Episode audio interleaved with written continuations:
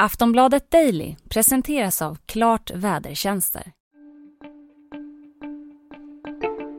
En dryg vecka har gått sedan statsminister Stefan Löfven fälldes i den historiska misstroendeomröstningen. Och det blev inget extraval som en del trodde. Inte än i alla fall. För regeringskrisen tuffar ju på fortfarande. Och nu är det dags för talmannen Andreas Norlén att sondera terrängen för att se om en ny regering kan få stöd. Och ni kanske minns hur det var förra gången? Det eviga fikandes hos talmannen efter valet 2018. Ja, då tog det ju både sju sorters kakor och 134 dagar innan Sverige fick sin regering. Så hur ska det gå den här gången? Ja, det är nästan som att man undrar om regeringskriser kommer att vara det nya normala. Kan det till och med vara så att det är läge att ändra på det parlamentariska systemet? Eller hur har vi löst våra regeringskriser eh, förr i världen? Ja, det pratar vi om i dagens avsnitt av Aftonbladet Daily. Jag heter Liv Elgenklöv. Och när man har frågor av den här kalibern så gör man bäst i att ringa upp en statsvetare. Därför har vi idag med oss Lind Mårdstam. Och hon får börja med att svara på om hon är förvånad över det uppkomna läget eller inte. Eh, inte helt, ehm, eh, eh, utan att säga att det var någonting någon önskade, men med tanke på hur lösningen såg ut eh, 2018 med avtal som kom med enorma spänningar så kunde man se att det fanns vissa saker som eh, svårligen skulle hålla hela vägen ut. Eh, så nej, jag är inte helt förvånad att det här faktiskt eh, kom hit vid ett, vid ett läge. Det är jag inte. Men den här situationen som vi är i nu, är det någonting som vi kommer behöva vänja oss vid eh, i framtiden? Eller kan man säga, kommer regeringskris bli det nya normala? Ja, alltså vi har ju levt i den här eh, situationen ganska länge nu. Eh, man får ju tänka på att vi har haft en hel del svårlösta situationer tidigare att det här skulle vara det nya normala, det är ju omöjligt för någon att säga. Det beror ju helt på valresultatens utfall. Eh, nu har vi val här 2022 och det är ju också ett sätt för väljarna att, att eh, visa huruvida de var nöjda eller inte med sittande regering. Vi vet att det kostar på att styra, eh, att det kostar på opinionssiffror. Om det är det nya normala eller inte, det är det ingen som kan ge ett, ett rakt svar på eller inte. Men det blir ju ett otroligt vacklande läge för hela, hela landet. kan, det, kan det rent utav vara så att eh, vi kan komma att behöva eh, omforma vårt parlamentariska system? Jag vet ju, du har ju tidigare varit inne och pratat om att man kanske skulle börja diskutera 4 spärren Ja, precis. Det, jag har efterlyst i alla fall en, en diskussion som påminner om varför vi har det systemet som vi har. Eh, vi har ju den här då spärren som, som eh, den heter, det är den regel som då står omskriven i regeringsformen som, som eh, föreskriver att endast de partierna som får minst 4% av rösterna i ett riksdagsval får, får delta av fördelningen av mandatplatserna i riksdagen.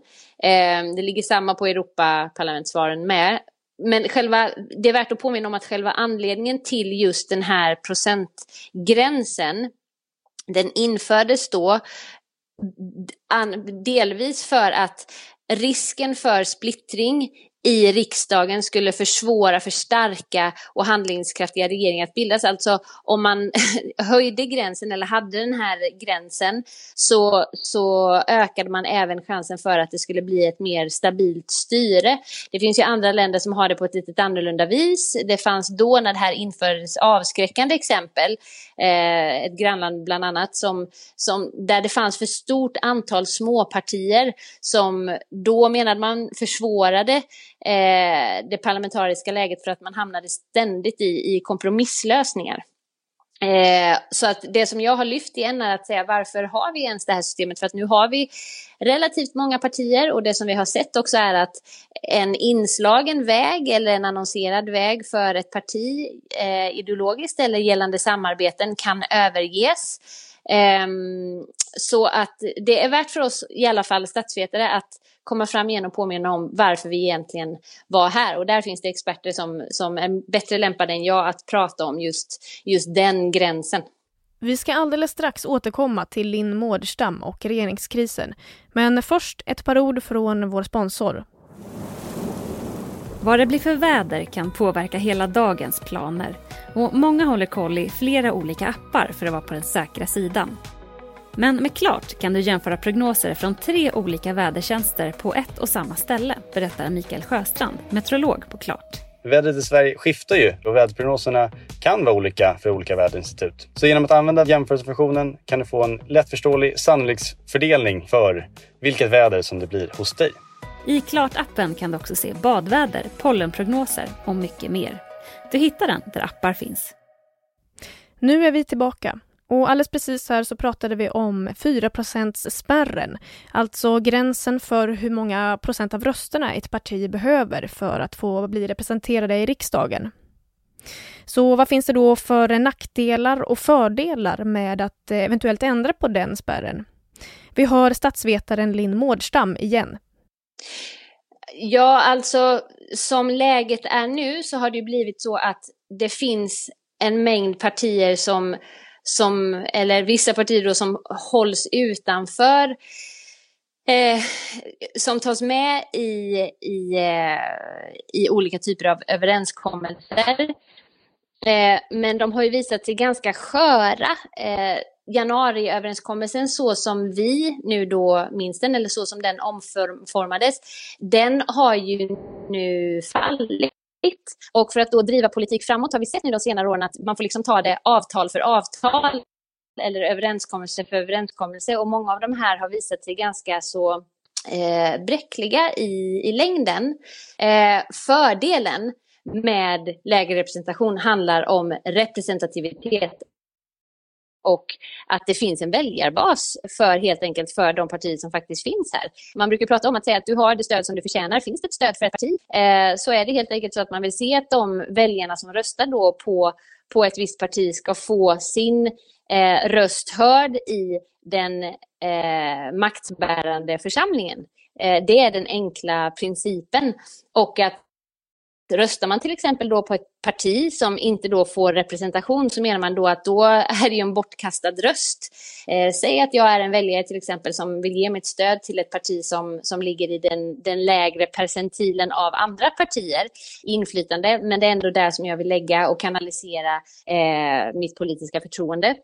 Kommer den då inte in, ja men då så fördelas ju mandaten proportionellt enligt de andra avlagda procenten. Det är det som är själva mekanismen. Men det blir svårare att bilda stabila eh, maktkonstellationer med väldigt många olika typer av, eh, av små partier. Eh, och många, eh, ju fler partier desto svårare blir det ju då i den här tid som vi lever i och den här typ av, av eh, processer att bilda stabila, hållbara regeringar. Med en stark regering så menar en sån som också kan sitta och föra politik. Eh, men det är ju svårt om det hela tiden finns ett överhängande hot om att inte få sitta kvar och styra. Men här, nu, nu associerar jag fritt här, du får ursäkta, mm. ha överseende med mm. det. Men blir inte det lite moment 22? Ju, om man, ju fler småpartier man har, desto mer möj större möjligheter är det för väljarna att säga specifikt den här ideologiska inriktningen vill jag eh, stötta med min röst och mitt demokratiska inflytande. Men då samtidigt så blir det också svårare för de partierna att få igenom den specifika politiken. För det då förutsätter ju det att man behöver göra mer kompromisser. Ja, det, så kan det ju vara, men så är ju även politiken. Det är det som är politikens själva väsen också, att, att förhandla, att, att ge och ta. Det ser man ju hela januari överenskommelsen är ju en illustration av det, hur svårt det är. Men man ska inte heller underskatta då eh, varken små partier eller ens som vi ser nu enskilda ledarmötes eh, enskilda makt. De har ju en enorm kraft att faktiskt kunna avgöra vissa typer av frågor. Eh, men varje parti har ju ett existensberättigande på så vis att de har ett stöd i väljarbasen och därför finns de. Och eh, för att prata om en, eh, om en term som används väldigt mycket nu bara de här senaste veckorna så pratar vi om folkviljan. Det används på något sätt som ett, som ett begrepp som kan smältas ner till en enda röst och så är det ju inte. Vi har valt ett system som speglar folkviljan i hela dess heterogena sammansättning. Folkviljan som, så, som en enda röst finns ju inte på så vis, utan det är det här som är folkviljan. Vi ser ju partierna eh, som en spegel för den. Eh, och så här röstar människor och därför ska det speglas så i, i, vår, eh, i vår lagstiftande och maktbärande församling. Det är, så, det är så vi har utformat vårt parlamentariska system. Men om vi tar och bli, eh, slänger en blick i backspegeln då, Linn. Hur, hur det, vi har ju, det här är ju inte första gången som vi har en eh, regeringskris. Nej. Finns det någonting som man kan liksom ta med sig och använda som nyckel för att låsa upp det här läget som vi har nu om man då slänger ett öga på tidigare regeringskriser? Ja, um, det som vi har sett med de, med de tidigare kriserna har ju varit att det ofta varit präglade av just en fråga som har splittrat eh, regeringen eller riksdagen. Eh, på 50-talet så hade vi bland annat den här pensionsstriden. Eh, då var det Socialdemokraterna och Centerpartiet som, eh, som styrde i en koalition. Ehm, det slutade med att eh, det var ett extraval då, faktiskt på tal om vilken situation vi befinner oss i nu. Ehm, men då så var den här frågan så pass stor att det hölls en rådgivande folkomröstning Eh, som då gav, gav eh, en indikation på, liksom, på tal om folkviljan, om vad det var då i den frågan. Eh, vi har haft flera sådana här kriser på 70-talet, kärnkraften eh, med, med Fälldin som statsminister. Ehm, det slutade till slut med att eh, Fälldin avgick. Han satt då och eh, uppstickarpartiet Folkpartiet och Ola Ullsten kom, kom in och fick bilda en minoritetsregering och deras stöd var ju på på runt 10 procent 11 då. Jag hade lönestoppet med Ingvar Carlsson på 80-talet. Ehm, eh, hösten 2014 var ju också rörig eh, av flera olika anledningar. Det som, det som har präglat tidigare perioder är ju att det har ju på något sätt ändå landat i en, en pragmatism med vem som faktiskt kan få igenom en majoritet i riksdagen och vad som är eh, vad som för situationen framåt så att säga. Det, det, hamnar ju då och då i extremt låsta lägen. Eh, nu igen, eh, januariöverenskommelsen innehöll spänningar. Eh, frågan är om vi ens hade behövt hamna här från allra första början, att vi behövde hamna i en, en misstroendeomröstning röstning liksom i, i in the first place. Men nu, nu blev det så här. Eh, det är väldigt svårt att säga vad man kan lära sig av tidigare kriser med tanke på att de var i en annan tid. Det var också andra partier och andra typer av stöd som var i regeringen just då. Så att eh, det är väldigt svårt att säga att man ska se på en specifik situation och plocka med en läxa från den situationen och föra med sig den in i den, i den kris som vi är i nu. Vi har eh, vissa politiker nu som har sin förhandlingsförmåga. Eh, de, de har sina interna splittringar som de kanske behöver hantera. Eh, de har eh, en mängd olika frågor som, inte, som är nya för den här tiden. Eh, så att det är väldigt svårt att säga, se på hur vi gjorde förr och lär av det. För att det är ett nytt läge och det är en ny, en ny typ av, av förhandlingsläge också. Um, skulle det vara så enkelt att bara se på en situation från förr och lära sig av det så hade de nog redan gjort så, våra politiker. Men, men det här är ett väldigt, väldigt knivigt läge för dem. Då hade vi kanske inte varit en, en kris eh, från början.